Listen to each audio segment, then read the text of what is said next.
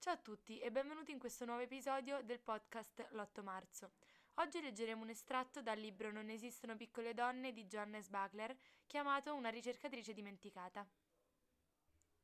In Non esistono piccole storie, Johannes vi ha raccontato la storia del calciatore cileno Carlos Umberto Caselli Garrido e della partita fantasma disputata a Santiago su ordini di Pinoquet, ricordando con dolore l'11 settembre 1973 una data che cambiò la storia del Cile.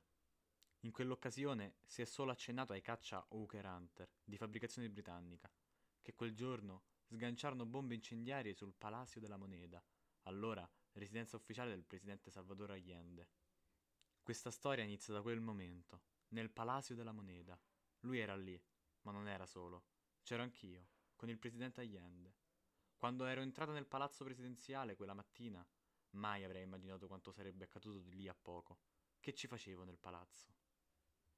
Mi chiamo Beatrice, per amici e familiari Tati, figlia del presidente Allende. Anche se aspettavo un bambino, non volevo lasciare solo mio padre, mentre era asserragliato. Ma lui ordinò a tutte le donne e bambini di scappare. Non avrei dovuto lasciarlo solo. Ancora oggi non riesco a perdonarmelo. Me ne andai mentre mio padre, raccontano, si toglieva la vita con un fucile AK-47 che gli era stato regalato da Fidel Castro. Non mi interessa sapere come sia morto veramente, se si è trattato di un suicidio o di un omicidio per mano dei colpisti, mentre difendeva la moneta.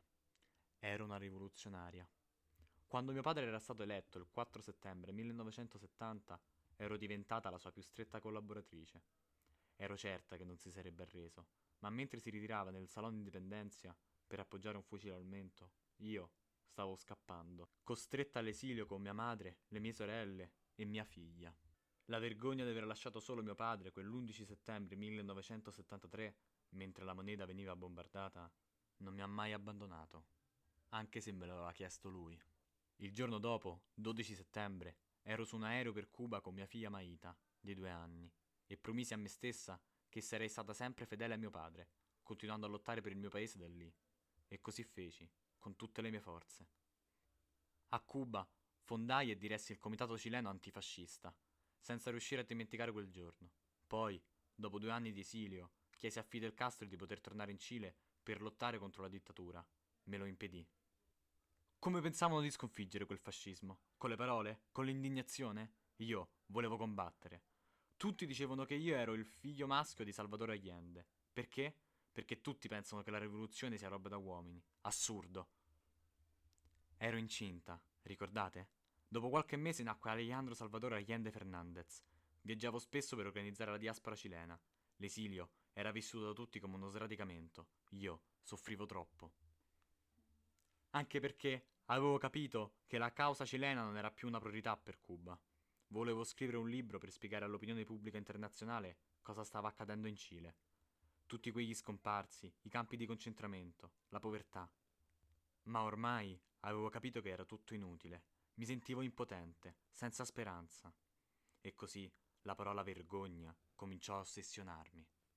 Vergogna per essere scappata da quel palazzo, per aver lasciato solo mio padre, per non riuscire a cambiare le cose, per non riuscire ad aiutare il mio paese, per non essere una buona madre. Fu così che dissi basta. Quattro anni dopo la morte del padre, martedì 11 ottobre 1977, Tati portò la figlia Maglia a scuola, come ogni giorno, ma quello non fu un giorno come gli altri. Arrivata a casa, Tati salì al secondo piano, si mise un fucile tra le gambe e si tolse la vita a soli 34 anni. Sua madre, Ortensia Bussi Soto, vedova di Allende, durante il funerale a Havana pronuncerà queste parole. Prima o poi la democrazia tornerà, Tati tornerà in Cile, la gente la onorerà come merita e riposerà insieme al suo caro papà. I resti di Beatrice Allende tornarono in Cile nel 1992, nell'indifferenza generale, niente tributi, niente onori. Nessuno alzò mai un dito per ricordarla, perché Tati rappresentava la parte rivoluzionaria del Cile. Nulla a che vedere con i governi della concertazione. Tati era una rivoluzionaria, Sperava di trovare qualcuno disposto a combattere, se fosse servito. Ma le persone cambiano, i tempi cambiano. Pablo Neruda una volta scrisse: Noi, quelli di allora, ormai non siamo più gli stessi.